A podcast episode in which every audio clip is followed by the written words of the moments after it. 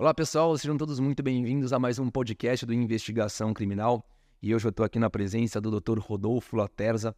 Ele que, olha só, vou até pegar uma colinha para apresentar esse homem, porque ele é muita coisa, gente. Delegado de polícia, historiador, pesquisador de temas ligados a conflitos armados e geopolítica, mestre em segurança pública, além de ser o presidente da Associação de Delegados de Polícia do Brasil, a ADEPOL.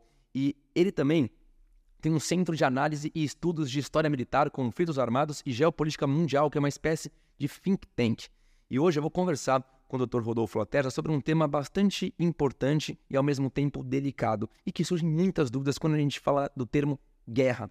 Porque hoje em dia nós estamos acostumados a ser bombardeados de informações relacionadas à guerra da Ucrânia contra a Rússia, da Rússia contra a Ucrânia, agora a, a guerra do Hamas contra Israel, só que a gente entende a superfície desse assunto. E o Dr. Rodolfo Laterza, ele entende as camadas mais abaixo do como isso acontece, como surge uma guerra, por quê há conflitos, interesses, política, é, interesses financeiros no meio disso tudo, qual é o resultado para aí sim nós temos o termo guerra hoje tão presente no nosso dia a dia e infelizmente é esse é um tema que assola o nosso mundo, não é mesmo? Então aqui com o Rodolfo nós vamos tirar todas essas dúvidas e vamos entrar em outro tema bastante importante, que é a geopolítica. Mas como de costume, antes de começar a conversar com o Dr. Rodolfo, eu vou fazer uma audiodescrição do que acontece aqui e agora. Eu sou o Léo Soares, entrevistador do canal Operação Policial, tenho cabelo curto preto, pele branca, barba cerrada, estou vestindo uma camisa social branca e azul, uma calça preta e um sapato social também na cor preta. Estou sentado em uma cadeira de madeira.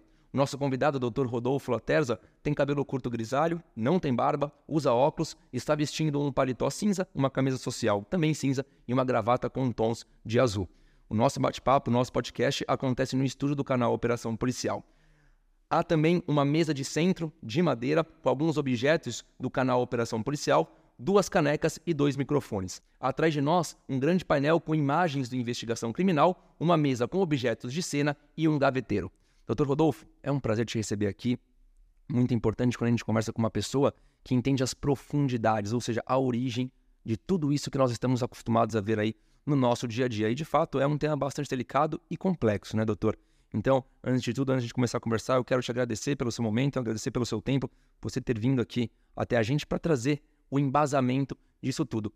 E eu começo o nosso bate-papo te, te perguntando o seguinte: quando a gente pensa em guerra, há conflitos é, financeiros, interesses políticos?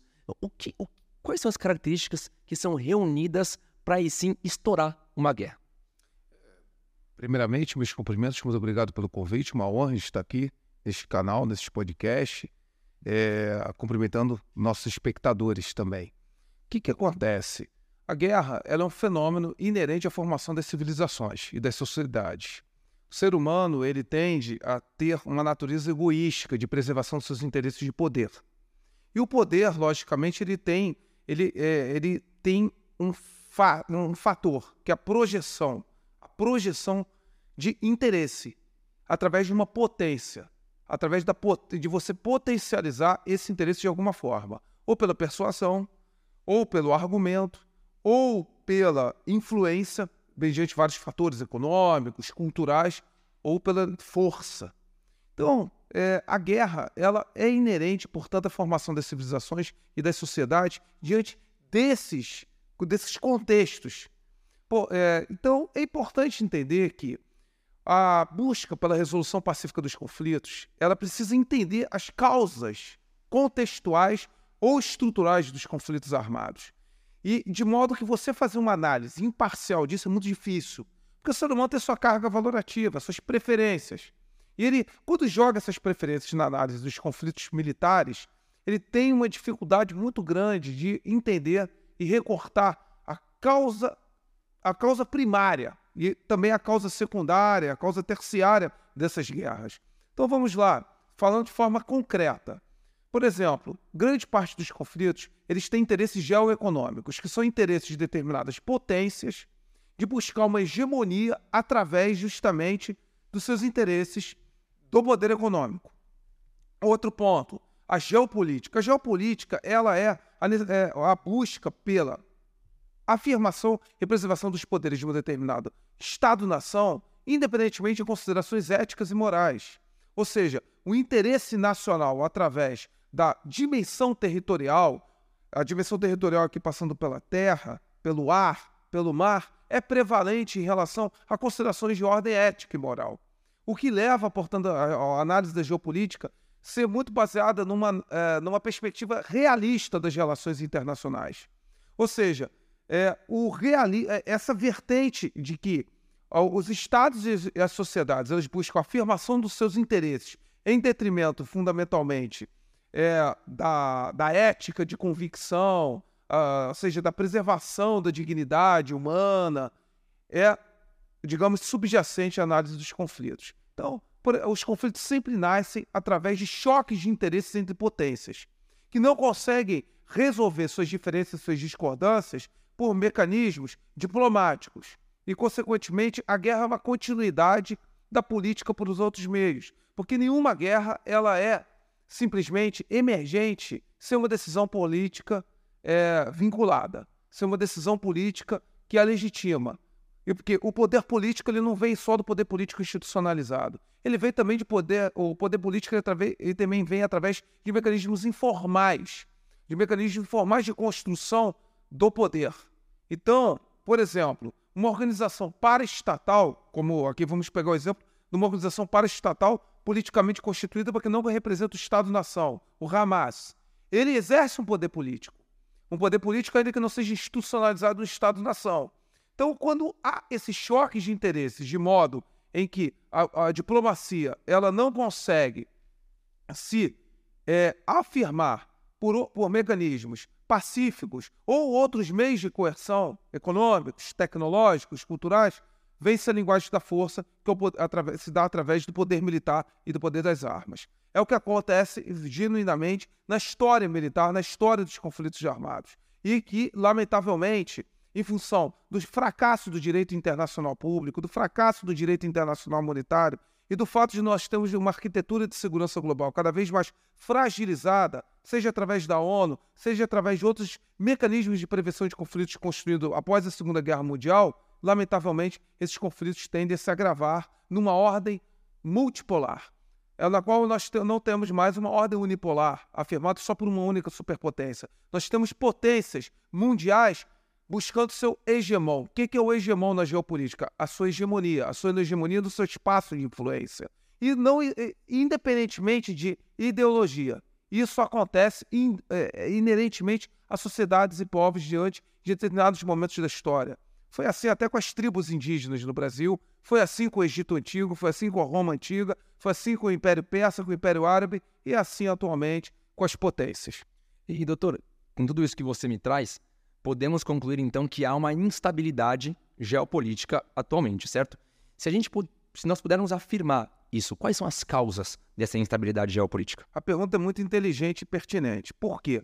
Vivemos uma estabilidade geopolítica que é inerente ao fim da bipolaridade entre dois eixos geopolíticos é, que havia no mundo, entre um bloco é, liderado pela União Soviética, que representava né, os interesses das democracias populares né, do leste europeu e dos países comunistas, e o bloco liderado pelos Estados Unidos, junto à Europa Ocidental e ao Japão, que confrontavam justamente este bloco antagônico, que eram polos ideológicos, sim, antagônicos, sim, mas que disputavam também interesses de poder e influências em relação ao restante do mundo, em relação aos demais países do, é, que compõem o, o, o restante dos continentes. Só que tem um detalhe.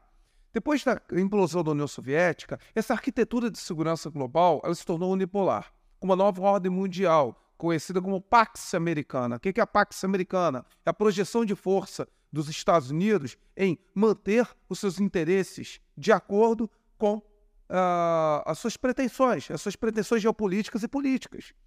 Só que o que, que acontece? Tivemos a emergência de novas potências a partir dos anos de 2000, seja através, em função do crescimento econômico, através da globalização que houve, que permitiu o intercâmbio tecnológico e uma alta, uma, um crescimento é, dos interesses das elites dessas novas nações, dentre as quais aqui destaco a República Popular da China, que se tornou, se formou numa superpotência tecnológica, militar, econômica, comercial, e também a Federação Russa, que se reergueu dos escombros do Império Soviético, independentemente de ideologia, se tornou uma, uma superpotência com capacidade de afirmar os seus interesses globais. E também temos potências regionais que exercem influência sobre o seu espaço próximo, dentre as quais afirmo a Turquia, o Irã, a, a, e, consequentemente, com, começam a emergir choques entre esses países com esse poder, essa superpotência unilateral e unipolar, que são os Estados Unidos, que definem a arquitetura de segurança global. Esses choques acabam gerando, muitas vezes,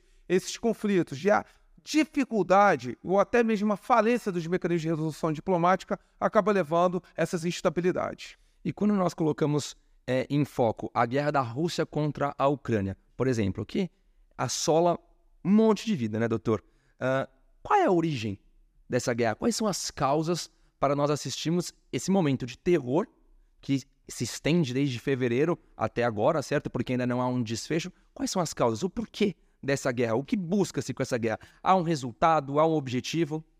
Poder-se-ia falar muito simplesmente que a guerra da Rússia com a Ucrânia é uma invasão da Rússia ao território ucraniano no dia 24 de fevereiro, que violou o direito internacional, a Carta da ONU, que proíbe uh, a intervenção estrangeira em países com uh, sua integridade territorial definida. Isso é, um isso é um recorte que não está, incorreto, não está incorreto. Só que isso simplifica. Simplifica uma causa que é muito mais complexa. É, a guerra russo-ucraniana é a maior afirmação do, dos chamados conflitos do espaço pós-soviético. A União Soviética era uma confederação formada por diferentes nacionalidades, na qual havia uma proeminência da Rússia em relação às outras repúblicas soviéticas. Só que, o, embora o poder central se concentrasse na Rússia, havia uma certa descentralização desse poder nas demais repúblicas.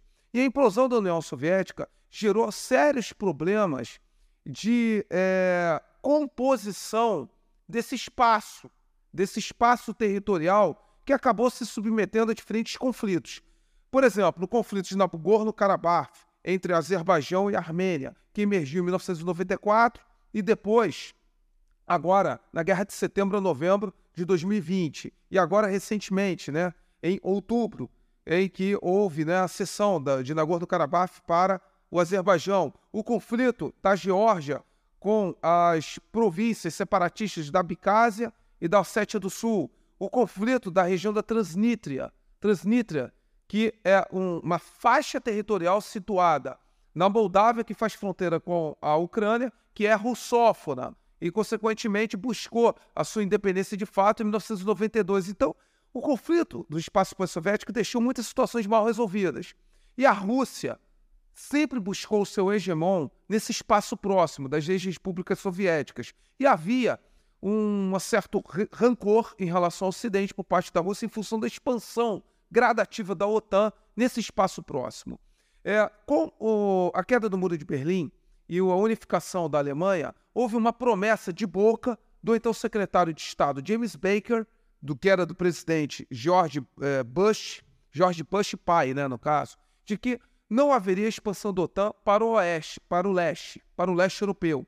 E Gorbachev aceitou essa promessa de boca. Ele não firmou um tratado. O que, que acontece? Em 1999 temos a expansão da OTAN para alguns países do leste europeu, como a Polônia, por exemplo, como a Eslováquia, República Tcheca. Em 2004, há uma expansão muito significativa, com fortes protestos da, do, da Rússia de Putin. Em 2007, houve a incorporação inclusive do, é, é, em 2004, dos países bálticos que pertenciam à União Soviética, Letônia, Lituânia e Estônia. E houve um aviso muito incisivo da Federação Russa de que não admitiria de forma alguma qualquer incorporação da Ucrânia e da Geórgia ao espaço da OTAN, e muito menos a instalação de bases militares estrangeiras é, nesses dois países porque são fronteiriços com a Federação Russa e caracterizariam uma ameaça existencial de acordo com os interesses nacionais da Federação Russa. Moral da história: 2008 nós temos um presságio do que seria a guerra russo-ucraniana que poucos falam, a guerra russo-georgiana. A Rússia, é, justamente para atuar em apoio ao Ossétia do Sul e Abkhazia, que sofreu um ataque preventivo do Mikhail Saakashvili, que era presidente da Geórgia, promoveu uma intervenção alegando que suas tropas de paz foram é, atacadas e fez uma intervenção militar é, garantindo a segurança dessas províncias separatistas que a qual tinha tratados informais de cooperação. Ali foi um aviso claro de que a Federação Russa não permitiria que países é, vinculados ao seu espaço pós-soviético fossem incorporados à OTAN, porque pouco antes, George W. Bush já tinha afirmado que havia já tratativas para a Geórgia se tornar parceira da OTAN. E, consequentemente, vimos já um alinhamento gradativo da Ucrânia com o Ocidente. A Ucrânia é um país complexo. A Ucrânia é um país que, no seu Ocidente, ele sempre teve um, um, um vínculo, uma proximidade maior com a Polônia, por exemplo, nas províncias de é, nas oblastes, né, que são como se fossem províncias de Lviv e de Galícia e de Franco-Ivonivsk, tanto que pertenceu ao Principado é, é, lituano-polonês no século XIX, e a União Soviética enfrentou, inclusive, insurgências secessionistas logo depois da Segunda Guerra Mundial, com o chamado Exército Independente Ucraniano, que até apoiou os nazistas né, logo é, durante a Segunda Guerra Mundial, levou, uh, digamos, 10 anos aproximadamente para o Exército Vermelho sufocar essas rebeliões separatistas dessas províncias. E a partir de 2004 começa a ter é, revoltas devido ao caso econômico, ao caos institucional, ao caos político na Ucrânia, em cada eleição que havia na Ucrânia, em que nós tínhamos as regiões ocidentais pro-ocidentais e as regiões centro-orientais ligadas à Rússia, que eram russófonos, ou seja, russo-falantes. Começou a haver esse conflito, essas instabilidades. E em 2004, 2008, isso foi efervescendo e havendo forte prenúncio, principalmente em 2008 em que houve um impasse eleitoral e, consequentemente, é, isso na Ucrânia, e já ali se pronunciava um futuro conflito. Em 2012 tivemos a eleição do presidente pró-Rússia, o Viktor Yanukovych. Só que os partidos das regiões, que eram assim denominados, era uma coligação de partidos rusófonos, eram muito criticados, porque eram considerados partidos corruptos.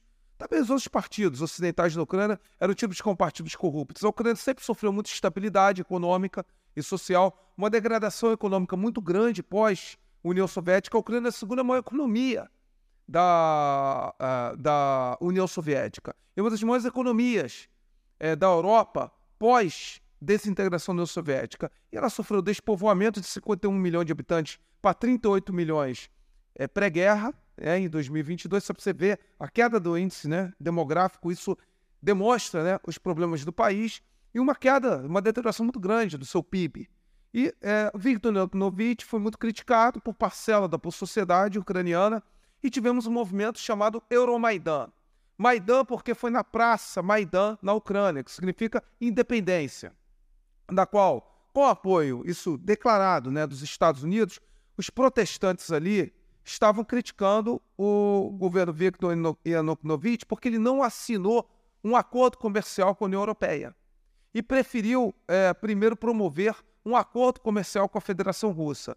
Houve uma estabilidade muito grande, falha do governo de Yanukovych e também um fomento por parte de setores da sociedade ucranianos, inclusive internacionalistas e das potências estrangeiras, para que esse conflito do Euromaidan se deflagrasse numa revolta, num motim, num caos generalizado, com morte de civis, com morte de policiais, e houve a derrubada, um golpe é, contra Viktor Yanukovych, que ficou para uns também conhecido como Revolução, Revolução Maidan, em que houve a eleição de Pietro Poroshenko.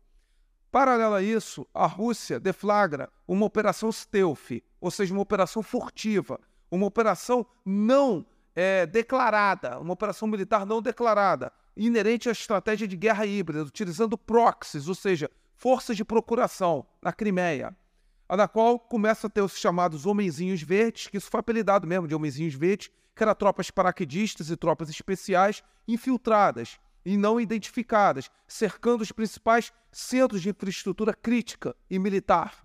E essa foi uma operação stealth muito bem conduzida, na qual é, a Crimeia foi ocupada pelas forças russas e foi feito um, um, um referendo, um referendo de autodeterminação, na qual 96% da população crimeniana, que é muito ligada, é muito russófona, decidiu voltar pela, para a Federação Russa, anulando um tratado de 1954, na qual Nikita Khrushchev entregou a Crimeia para a Ucrânia. Porque nunca se imaginava ali que haveria esse conflito, porque era tudo integrado na União Soviética. Fez simplesmente uma reorganização em 1954 de caráter administrativo.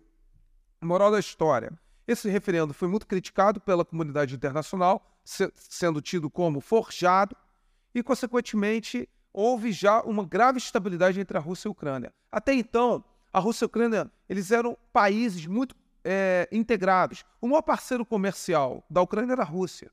O maior intercâmbio educacional, comercial, industrial, tecnológico e militar da Ucrânia era com a Rússia. A grande parte da indústria bélica, complexo industrial militar ucraniano, tinha como mercado a Federação Russa. Os oficiais militares ucranianos faziam curso no Estado-Maior das Forças Armadas Russas. Isso até 2013. Não tinha nem visto os países. Porque todo russo tem um parente na Ucrânia e todo ucraniano tem um parente na Rússia. As pessoas não sabem disso. É interessante notar. E, consequentemente, essa instabilidade acabou gerando um conflito até, eu diria, cultural, um conflito até histórico, e a qual a Rússia afirmava que eram povos unidos e a Ucrânia buscava um nacionalismo cada vez mais efervescente.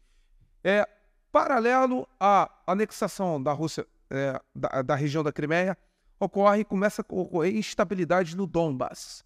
O Donbass era o grande cinturão industrial da Ucrânia e da União Soviética, onde tem uma forte indústria carbonífera é, e também metalúrgica.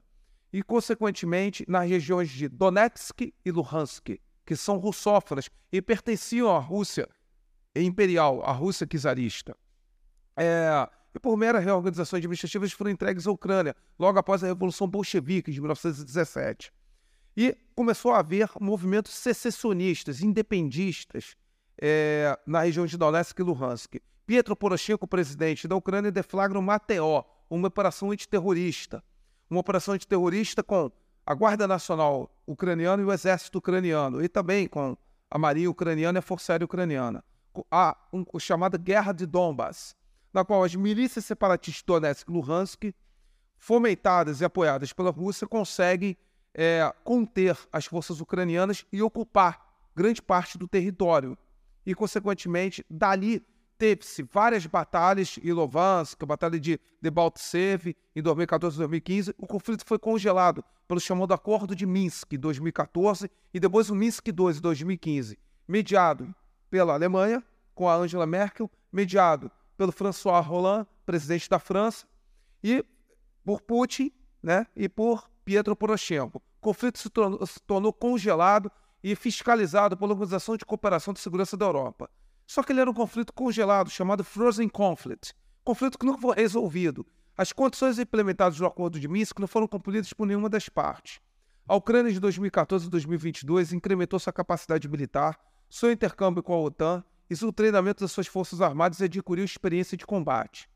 E, alarmado né, pelo fortalecimento militar da Ucrânia, e pela perspectiva de incorporação da Ucrânia à OTAN, Putin procura tentar acordo de paz com ou, ou, oferecer garantias de segurança. E, no entanto, a, o presidente Biden considerou que a Ucrânia tinha liberdade de sua autodeterminação para decidir se ingressaria ou não na OTAN. É, mediante um grave erro de avaliação da inteligência, a Rússia deflagra no dia 24 de fevereiro uma operação de demonstração de força, primeiro atacando centros críticos de comando e controle ucranianos e fazendo uma operação ligeira de manobra, acreditando que não haveria resistência ucraniana e muito menos apoio da OTAN, e que seriam recebidos passivamente pela sociedade ucraniana, conseguiriam derrubar o regime político de Zelensky, né, que tinha cada vez mais alinhamento com a OTAN, e, consequentemente, seria, uh, seria instalado um governo neutro, que, no caso, e, e, retiraria algumas medidas adotadas por Volodymyr Zelensky recentemente aprovados, como a proibição do russo como língua oficial e de canais de TV russo. E, no caso, isso não aconteceu. E houve, a partir daí, uma, uma perda de controle, uma resistência ucraniana, que era um exército muito bem treinado, um exército numeroso. Não é o Davi contra Golias, a Ucrânia era o segundo exército da Europa, com um maior inventário de, de tanques, de sistemas de antiaéreos, de blindados depois da Rússia. Importante destacar. E muito bem treinado, tanto pelo OTAN quanto a experiência de combate no conflito de Donbas. E temos aí, atualmente essa guerra russo-ucraniana, que é uma guerra fratricida. É uma guerra que há um prolongamento do conflito por causa do apoio da OTAN e na qual a Rússia está plenamente mobilizada também para prolongar o conflito. Doutor Latez, depois dessa aula, fica um questionamento de algo que você trouxe para mim no começo da, da sua resposta, né? Que você diz que a Rússia ela viola algo que era imposto pela ONU. Ou seja, ela viola um direito internacional, se assim pudermos chamar, de invasão à Ucrânia. Com isso, você acredita que a arquitetura da nossa segurança global está falida, está degradada, está ferida? Olha, a pergunta é muito interessante. Na verdade, a arquitetura de segurança global ela foi violada eh, diante de intervenções unilaterais, não só da Rússia, mas dos países ocidentais em diferentes países. Vamos exemplificar. Não teve o um mandato da ONU a intervenção e a invasão dos Estados Unidos no Iraque em 2003. Não teve também é, uma, um mandato da ONU, necessariamente. Foi polêmico também a intervenção militar francesa no Mali. Então, as potências, vamos falar a verdade, elas são cínicas na defesa dos seus interesses. Elas não trabalham por considerações éticas. É defesa dos seus interesses de poder. Não existe potência boa ou má. Existem interesses de poder de acordo com a vontade de uma elite que ocupa aquele, essas potências de acordo com um determinado momento. Foi assim com o Japão durante a Segunda Guerra, na, durante a Segunda Guerra Mundial, foi assim com a China, foi assim, vamos ser sérios, até com o Brasil durante o Império. O Brasil invadiu o Uruguai, conhecido como província cisplatina. O Brasil invadiu a Guiana Francesa. Então, a arquitetura de segurança global, ela sempre foi estável. Só que, a contrário senso do que se pense, durante a Guerra Fria, é, em determinados momentos, em determinados momentos, entre a União Soviética e os Estados Unidos, isso era bem delimitado, principalmente na fase da detente, nos anos 70, em que as superpotências elas indicavam claramente os limites de cada uma, onde podiam intervir. Mas isso também era, até certo ponto, limitado. Lembremos a invasão da União Soviética no Afeganistão em 1979, a invasão dos Estados Unidos em Granada em 1983 e no Panamá em 1989. Então, é, uma quantidade muito grande de exemplos de violação do direito internacional por todas as potências. E isso, infelizmente, torna a Carta da ONU da proibição de guerras de conquista e de guerras unilaterais de invasão de um território soberano algo meramente declaratório e não algo materializado, concreto. Doutor, eu vou te fazer essa mesma pergunta quando a gente é, começar a discutir é, sobre Israel, Hamas e, obviamente, e consequentemente sobre Palestina, mas eu quero adiantar é, essa pergunta. Você vê um desfecho desse conflito, dessa guerra entre Rússia e Ucrânia? Se sim, como? Pergunta muito inteligente. E o que, que acontece? Eu, nós escrevemos um livro, né, junto com o professor Dr. Ricardo Cabral, que é editor-chefe do think tank que eu escrevo, História Militar em Debate. Peço que o espectador vá no nosso site História Militar em Debate, que é gratuito e tem muitos ensaios e estudos sobre geopolítica, guerras, história, e em língua portuguesa. O que, que acontece? O último capítulo do nosso livro, que tem 494 páginas, o nome do nosso livro é Guerra da Ucrânia, o conflito, mundial, o conflito que está mudando a geopolítica mundial. Perspectivas e desafios. É da editora Plácido. O último capítulo é Possíveis cenários sobre o fim da guerra russo-ucraniana. E lá nós falamos da dificuldade de ter um desfecho isso. Vou falar por quê. Primeiramente, a Ucrânia ela, ela mobilizou toda a sociedade. Ela está numa fase, ela, ela estabeleceu uma mobilização geral da sua sociedade para uma guerra total contra a Rússia. Então, a Ucrânia ela teve é, 8 milhões de refugiados, a população masculina que ali sobrou já foi engajada. Diante de uma quantidade muito grande de perdas da sua população masculina em mais de um ano e meio de conflito, ela está recrutando agora idosos com 50 e 60 anos para o serviço militar. Ela está recrutando agora mulheres e até adolescentes. E a Rússia ela está mobilizada numa, numa situação de pré-guerra. De pré-guerra, não digo, de semi-guerra. O seu complexo industrial militar, herdado eh, da União Soviética, foi expandido, reativado. O complexo industrial militar russo, as pessoas não conhecem. Só o conglomerado da Rostec tem 900 empresas e está operando em 3, 4 turnos ao ponto, Léo, que falta mão de obra para o complexo industrial militar russo. Eles têm dificuldade de mão de obra. Estou até com um programa lá de ressocialização de presos para trabalhar é, nesse complexo industrial militar. E o que, que acontece? Nenhuma das forças beligerantes acredita na diplomacia.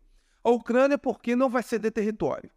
E já destacou que só discute a resolução do conflito com a retirada das forças russas dos territórios ocupados, inclusive pré-guerra, inclusive da Crimeia.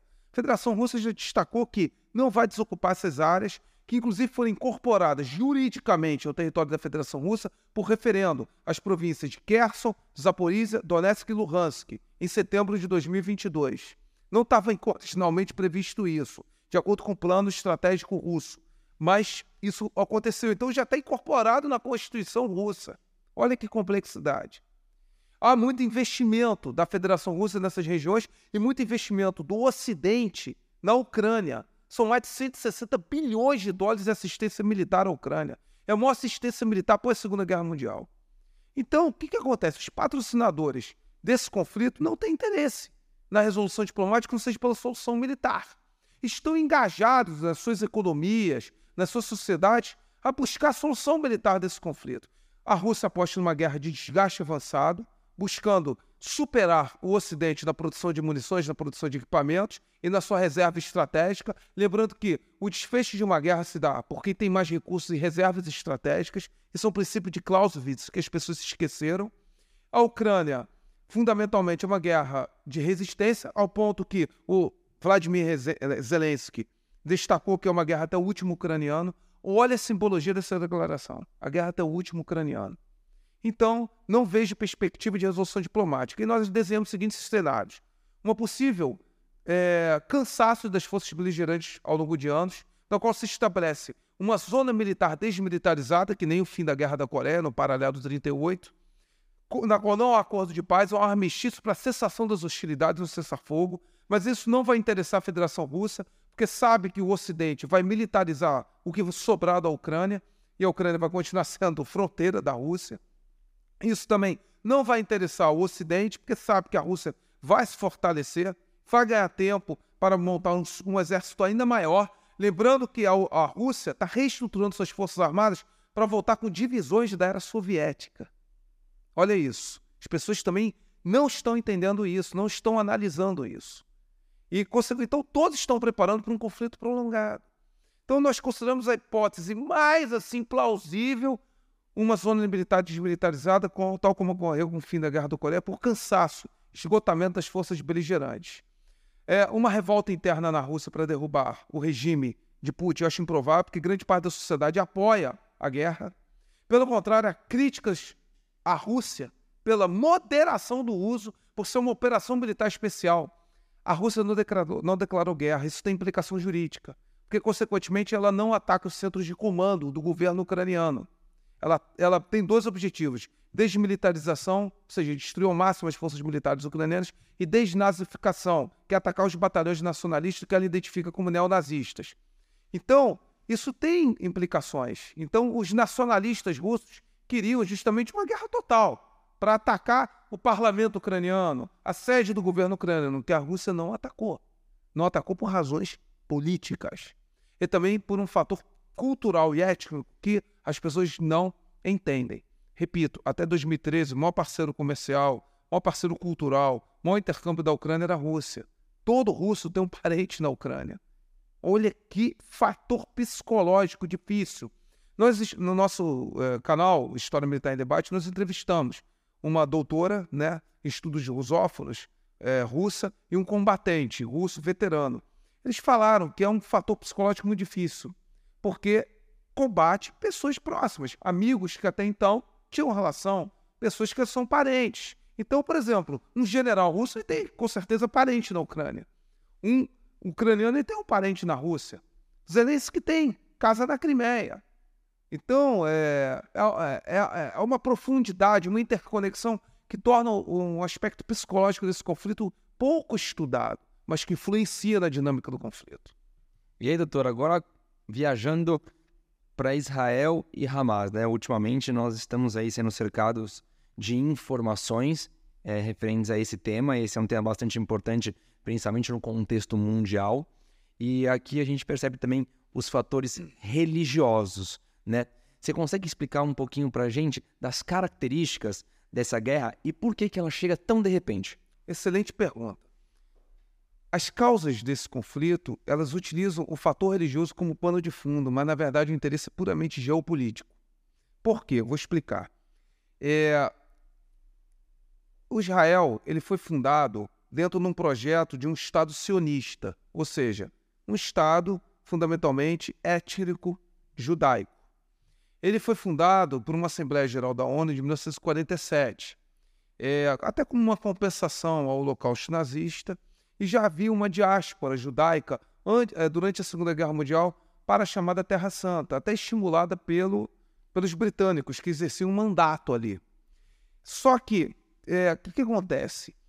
É, essa, a construção do Estado de Israel foi feita de forma é, muito mal concebida pelas potências colonialistas, notadamente Grã-Bretanha e França, que não respeitaram as terras ocupadas pelos árabes ali há muitos anos e mesmo pelos judeus, e não procuraram gerar uma harmonia e uma interconexão pacífica entre esses povos, que até sobreviviam de forma tranquila. Aquela região, só para você ter ideia, pertencia ao Império Otomano, que se degradou depois da Primeira Guerra Mundial com a fundação do Estado de Israel, ocorre a Primeira Guerra Árabe-Israelense de 1948. A Guerra Árabe-Israelense de 1948, Israel consagrou-se vencedora e formou, portanto, um corpo militar é, com apoio ocidental, inicialmente majoritário até dos franceses, é, é, em detrimento até dos, é, dos Estados Unidos, que cons conseguiu consolidar uma doutrina de segurança nacional e ocupou diferentes áreas, Tivemos a Guerra de Seis Dias, que Israel ocupou, inclusive até a Península do Sinai, expandindo seu território de outros países.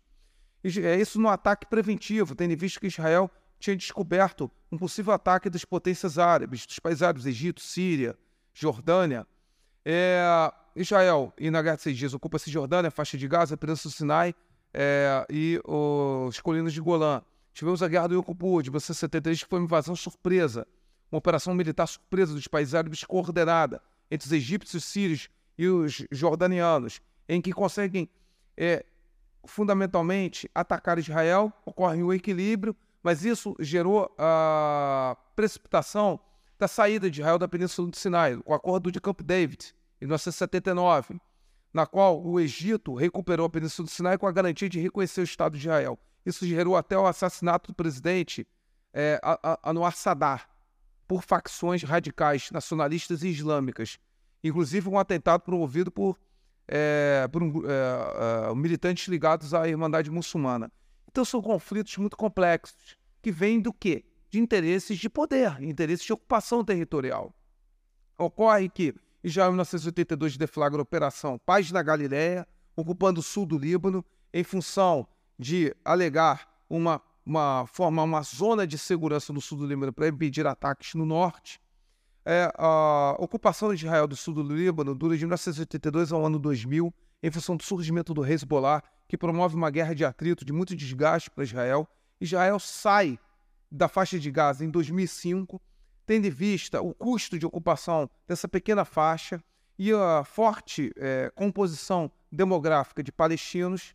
Israel é, em, dois, em 1993, fecha acordo com a OLP, a Organização de Libertação da Palestina, entre Tzak Rabin e Yasser Arafat, com os acordos de Oslo, na qual a OLP reconhece o Estado de Israel. Israel reconhece a faixa de Gaza e a Cisjordânia como áreas palestinas. É constituída a Autoridade Nacional Palestina como governo provisório, com, com o Conselho Legislativo Palestino, na qual temos a OLP. A OLP não é um partido, a OLP é uma confederação multipartidária que ali nós temos secularistas, ou seja, que não advogam nenhuma vertente religiosa, é, centro, é, partidos de centro-esquerda, como o Fatah, que era ligado ao Yasser Arafat, é, a Frente Popular de Libertação da, da Palestina, que é até marxista. Só que, diante dos fracassos da Autoridade Nacional Palestina, diante do fracasso do Acordo de Oslo, tanto por culpa de Israel quanto do, por parte do governo palestino, o Hamas emerge. O Hamas, ele surgiu em 1987, na primeira intifada. A primeira intifada, só que tem o seguinte, que as pessoas não sabem.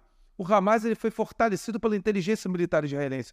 E não esse não é teoria de conspiração. Procurem, está no Washington Post, no New York Times, tem matérias de antigos chefes da inteligência militar israelense dizendo que eles fortaleceram o Mossad para enfraquecer a Autoridade Nacional Palestina e a OLP, que tinham grandes conexões com o Ocidente e tinha uma legitimidade político-diplomática eh, para forçar Israel a ceder.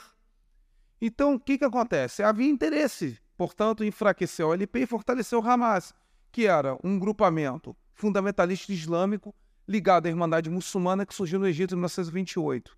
A vertente do Hamas é o arabista, ou seja, é uma interpretação muito literal do Alcorão com a aplicação da Sharia, né? ou seja, aplicação dos, é, das regras de conduta do Alcorão em tudo que se rege a vida moderna, em tudo que rege a vida cotidiana né? numa sociedade regida pela, pela, pela Sharia.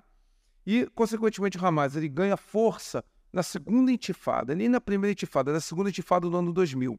O Hamas ganha muita influência com é, um ativismo social em Gaza, com escolas, mesquitas, é, é, é, centros médicos, inclusive financiados por monarquias árabes, dentre as quais aqui eu falo notadamente o Catar, né? nem o Irã, o Catar.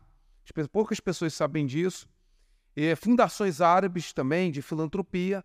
E o Hamas, é, em 2000 e... com a saída de Israel em 2005, a Fatah, que é o braço né, do Yasser Arafat, ele controla precariamente a faixa de Gaza. Em 2007 ocorre um conflito, umas escaramuças entre o Fatah e o OLP, perdão, o Fatah e o Hamas. o Fatah é, é, expulso pelo Hamas da faixa de Gaza que passa a ser governado pelo Hamas. Isso começou a criar forte instabilidade com Israel, tendo em vista que no Estatuto do Hamas está a destruição do Estado judaico, a destruição do Estado de Israel. Então, não, e não admite a solução de dois Estados que a OLP, a Organização pela Libertação da Palestina, com os acordos de Oslo, passou a admitir. O Hamas é, inicia uma governabilidade na faixa de Gaza, tem-se pequenas guerras na faixa de Gaza entre Israel e Hamas de 2008, 2009, 2014 e 2021. O Hamas constrói uma forte rede de fortificações e de túneis subterrâneos, inclusive aprendendo, tendo curva de aprendizagem em cada conflito com as forças de defesa israelenses, adquirindo capacidade e tecnologia própria de produzir seus drones, produzir seus dispositivos explosivos improvisados, de produzir seus foguetes e adquirir também assistência é, técnico-militar é, iraniana, principalmente em comando e controle e também em outros é, é, equipamentos de guerra, notadamente é, foguetes, foguetes de alcance maior. Então, consequentemente, essas são as razões as origens do conflito entre Israel e Hamas. Não foi sempre o Hamas. O conflito palestino-israelense é complexo. Por quê? Olha só, a OLP ela não era religiosa, ela era secularista, até certo, até certo ponto, numa determinada época, marxista, apoiada pela União Soviética. Uma das facções que está em guerra com Israel junto com Hamas é a Frente Popular da Alimentação da Palestina, fundada pelo médico Jorge Rabash, marxista. O comando da, da, da Frente Parlamentar de, da Frente Popular de Libertação da Palestina portanto, é secularista. Falar em é, Islã com eles, eles vão, não vão considerar isso. Então, é algo muito complexo. Nós temos a jihad islâmica, que tem uma proximidade é, ideológica já muito mais próxima da Al-Qaeda, que é salafista, da Al-Qaeda, não se fala Al-Qaeda, né? É Al-Qaeda em árabe. Nós temos o, a brigada é, Tulkarm, que é ligada a cidade do Carme, da Cisjordânia. Então são ali ao nacionalismo palestino. Nós temos a Brigada de Mártires Al-Qiza, que é um braço militar do, da Fatah. E, portanto, tem o quê? Um, uma vertente nacionalismo, é, nacionalista palestina muito própria. Então nós não podemos colocar tudo no guarda-chuva religioso. É muito errado isso. Israel é muito complexo.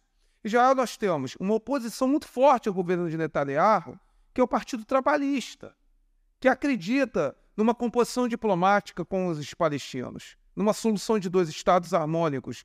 Não estou dizendo que eles são perfeitos, porque eles falharam também na implementação dos acordos de Oslo. Nós temos o Likud, que já é de direita, e as facções ultra-ortodoxas, ultranacionalistas israelenses que hoje compõem o gabinete de Netanyahu e, e fundamentalmente no, ministro da, é, no Ministério da Defesa. Então, o pano de fundo religioso ele é, ele explica muito pouco. E doutor, tem uma pergunta que não quer calar, né? Esse conflito entre Israel e Hamas pode se espalhar para outros países? É, isso é algo que já foi analisado. No momento atual, não creio. Vou explicar por quê. O Irã, ele precisa, é, digamos, arrefecer suas sanções internacionais. O Irã é o segundo país mais sancionado do mundo, depois da Rússia, depois da invasão né, da Rússia na Ucrânia em 24 de fevereiro de, 1900, de 2022. O Irã sofre com sanções desde os anos 90 e 2000, mas o Irã, ao contrário do que as pessoas pensam, o Irã é uma potência tecnológica, o Irã é uma potência educacional, é uma potência militar. O Irã é o país que forma é, é o, o, quarto país que mais forma engenheiros no mundo. O Irã é uma potência tecnológica, educacional e científica. As pessoas não sabem disso. Por isso, a capacidade militar, até a tecnologia espacial que o Irã possui. É, então, o Irã ele precisa aliviar as suas sanções internacionais. Então, ele entrar numa guerra agora com Israel é, iria implicar um custo econômico muito grande. O Irã sofreu protestos em 2022 muito severos por causa do aumento do custo dos alimentos e do custo energético. O Irã teme estabilidade é, social por causa justamente desses problemas. Então, entrar numa guerra agora seria complicado. Lembrando que o Irã ele está numa guerra de procuração muito exaustiva na Síria, apoiando as milícias é, iranianas é, que são o. É, foram, em determinado momento, o sustentáculo do exército de Bashar al-Assad, que tem forte apoio e conexão com o Irã. Até porque Bashar al-Assad ele é ligado à facção alauíta na Síria, que tem né, um certo vínculo histórico com os persas. Então o Irã já se desgastou com, a, é, nas, com as suas milícias, tanto no Iraque para expulsar o Estado Islâmico, quanto para é, consolidar Bashar al-Assad é, na Síria, e também em guerra contra o Estado Islâmico e com algumas facções sunitas. E o Irã ele tem um ativo que é um fator de dissuasão Israel, que é a Hezbollah, que é o maior exército paramilitar não estatal do mundo. E perder numa guerra fratricida com Israel a capacidade militar do Hezbollah seria ruim para o Irã ter os seus interesses projetados a médio prazo. Então, não acredito, primeiro, num conflito é, imediatista envolvendo o Irã, que seria assim o maior interessado em desestabilizar Israel. O Egito é aliado de Israel é, e tem excelentes relações diplomáticas. Inclusive, fechou os túneis subterrâneos que eram essenciais para o contrabando de bens comerciais para o Hamas em 2021. A Jordânia tem relações estáveis também com a Israel. O Líbano é um país envolto em grave crise econômica e social. É, a Arábia Saudita estava buscando uma normalização com Israel e acabou de se envolver numa intervenção militar desastrosa no Iêmen, a qual tiveram que fazer acordo de paz com os Houthis, que é um exército é, apoiado pelos iranianos. Então a Arábia Saudita não vai se envolver diretamente. Então é complicado. É complicado você imaginar, nesse momento, terceiros países envoltos numa guerra total. Agora, isso é probabilidade, isso não é certeza. Então agora eu transfiro aquela pergunta que eu fiz sobre Rússia e Ucrânia para esse nosso cenário de Israel e Hamas, Israel e Palestina. Qual é a solução para o conflito, doutor? Olha, é difícil, porque o governo Netanyahu isso vivia uma crise interna doméstica muito séria por causa da reforma judicial na Suprema Corte. Isso gerou uma forte oposição doméstica, inclusive com, é, demissões voluntárias de militares. Isso prejudicou também a eficiência de combate das forças de defesa israelenses. E agora ele galvanizou apoio, um apoio que ele precisava para se manter. Inclusive da oposição, montando um gabinete provisório de guerra, inclusive com figuras da oposição. Ele, ele destacou que vai deflagrar uma operação militar terrestre em Gaza para controlar e destruir ao máximo o Hamas. Então vai ter um prolongamento. E o Hamas é o que ele mais quer. O Hamas, o que ele mais quer é trazer as forças de defesa israelense para uma incursão terrestre, porque vai conseguir neutralizar a vantagem tecnológica das forças de defesa de Israel, porque vai ser um combate em eixos subterrâneos, em fortificações, em bunkers, na qual ali é ambiente confinado, a qual o teatro de operações em ambiente confinado favorece uma força com menor capacidade militar, porque o combate se torna corpo a corpo, sujeito a emboscadas, emprego de sistemas antitanque, emprego de dispositivos explosivos improvisados. Então, ambas as forças estão preparadas para esticar esse conflito. E quem mais sofre é a população civil, de ambas as partes. Ambas as partes. Aqui me permite o desabafo, Léo. Tanto na guerra russo-ucraniana quanto na guerra israelense eh, contra o Hamas, que é a chamada guerra de eh, eh, se, é, é, Torá Sinchar, que é o feriado né, judaico onde foi deflagrado a operação é, terrorista do Hamas em, no dia 7 de outubro, é muito triste ver é, a parte assim, né, do público torcendo por um lado para o outro, comemorando mortos. Você não pode comemorar morte, nem de um soldado, nem de um civil. Olha só, isso é algo desumano. Isso é algo de você ter, é, talvez, projetar algum complexo de inferioridade, problema psicológico, em desumanizar o indivíduo, sendo que são povos que nem nos pertencem.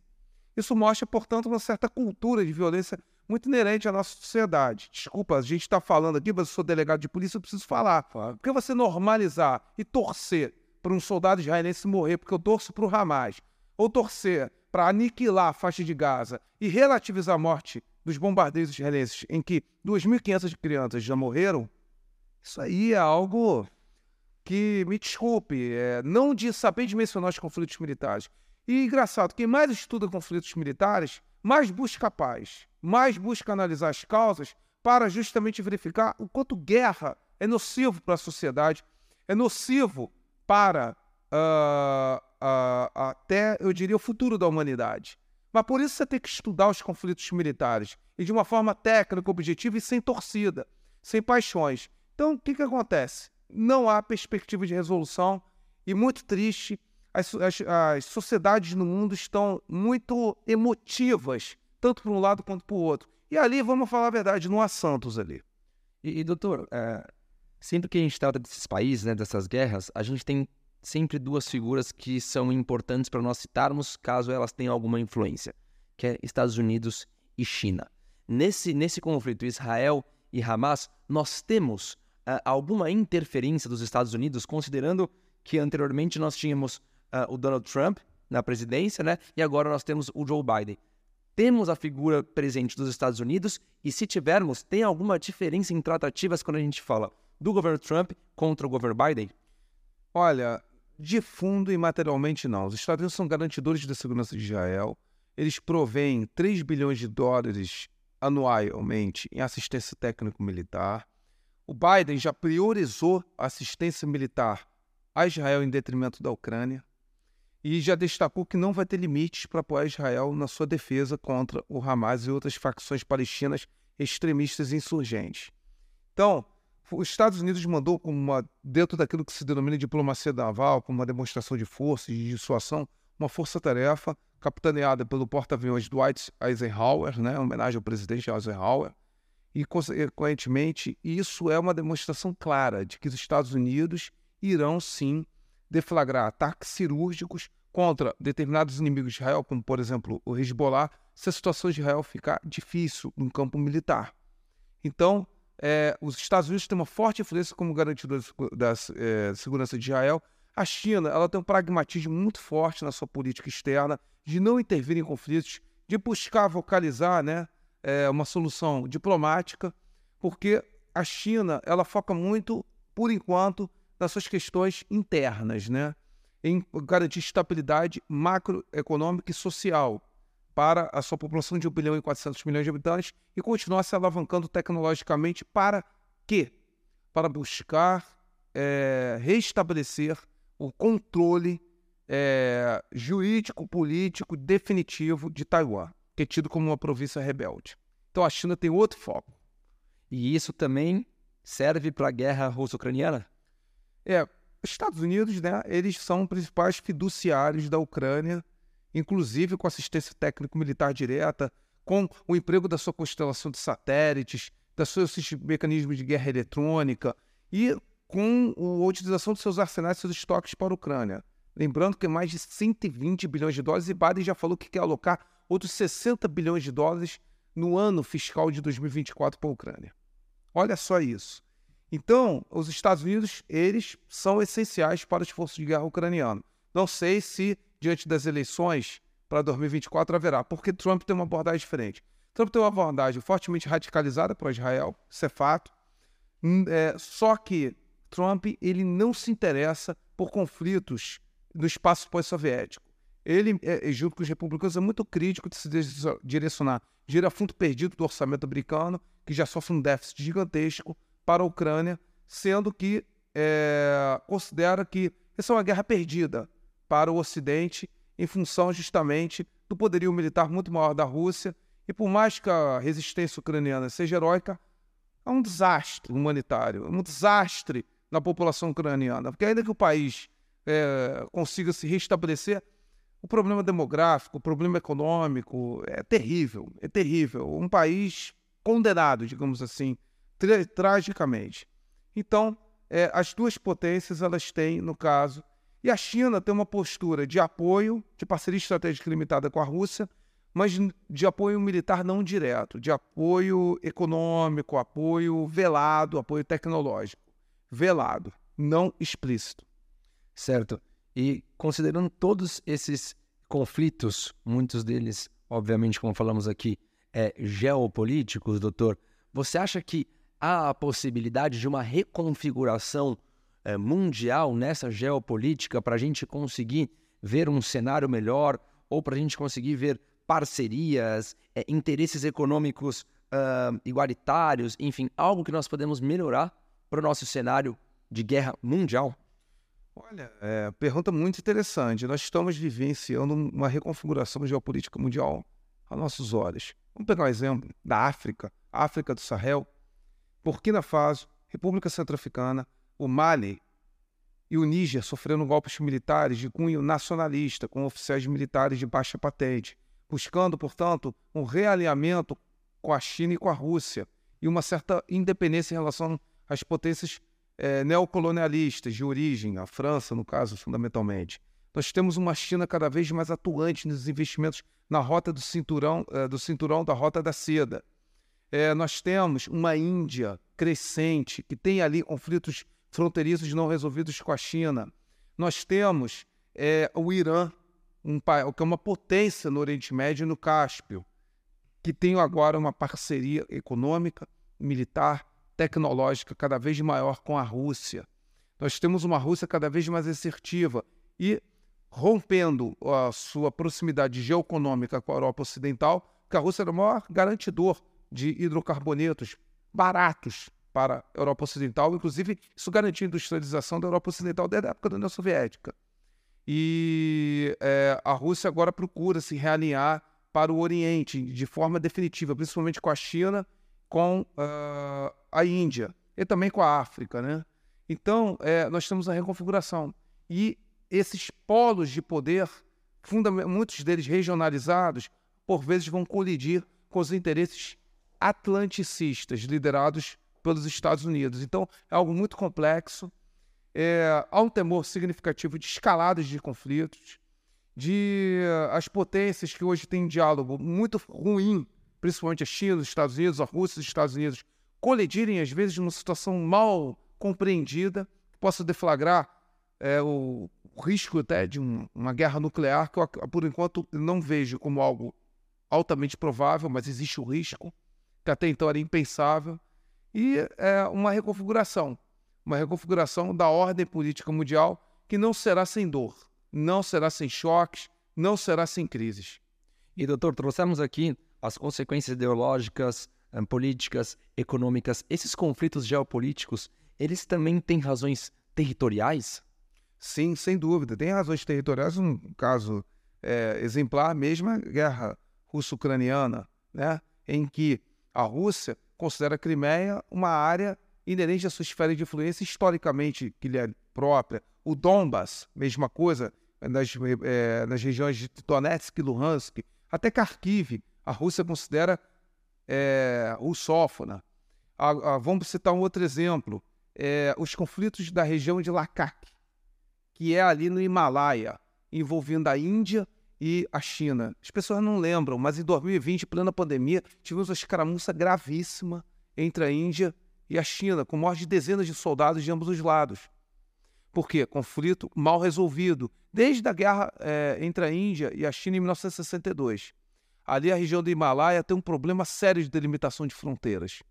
É, uh, outro exemplo aqui que eu poderia destacar, a Turquia, em graves crises até hoje com a Grécia na disputa das águas territoriais do Mar Egeu com a Grécia, em que houve várias instabilidades, Quer ver um, conflito que obedece aos interesses geopolíticos de várias potências que utilizam uh, como laboratório? A Líbia?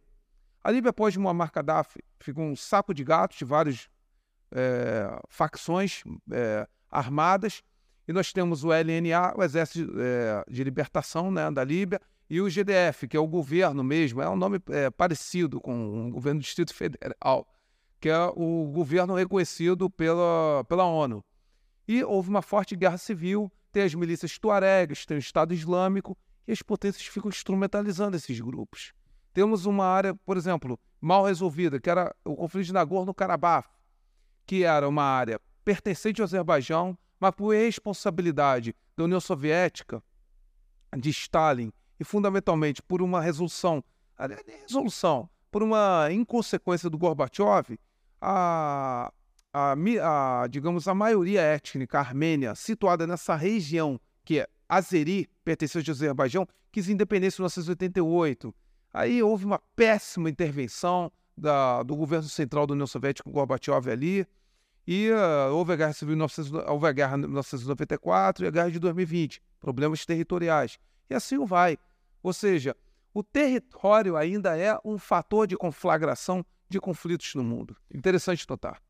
Doutor, vamos lá. É, principalmente para quem só está na superfície do entendimento desse assunto que é bastante complexo, fica aquele questionamento, né? Primeiro, quais são as consequências que nós do Brasil temos com essas guerras e até quando ou não uma dessas pode chegar bem próximo da gente?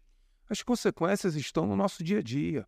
Por exemplo, ano passado, no início da, do conflito russo-ucraniano, eh, os fertilizantes tiveram um aumento significativo no mundo, porque a Rússia é a maior exportadora de fertilizantes e ela, eh, ela detém tecnologia eh, essencial de nitrogenados para alavancar a produção agrícola. A Rússia também é uma grande produtora de diesel e de petróleo. Então, eh, essa guerra elevou o preço do petróleo, isso afetou a nossa inflação de custos.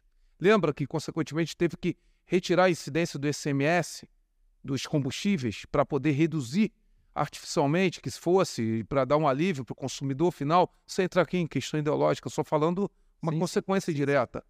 Então, é, isso afeta o nosso dia a dia. Isso afeta mais do que a gente pensa. Então, é, o, é, o Brasil é um país com muitos ativos estratégicos, recursos naturais, notadamente a Amazônia. E o Brasil ele precisa ter uma política de defesa nacional condizente com a importância de uma região tão estratégica para o mundo como a Amazônia. É fato, não estou dizendo, basta ler aí. As potências têm interesses na Amazônia. E, consequentemente, o Brasil precisava readequar de forma urgente a sua política de defesa nacional para a Amazônia, fazendo uma ocupação integrada, garantindo a preservação ambiental, sem dúvida alguma, atacando o crime organizado, que destrói hoje o meio ambiente, que não é o bom produtor rural, não podemos criminalizar o produtor rural. A grande parte da destruição da Amazônia são facções criminosas ligadas ao garimpo legal, à retirada e supressão de vegetação nativa.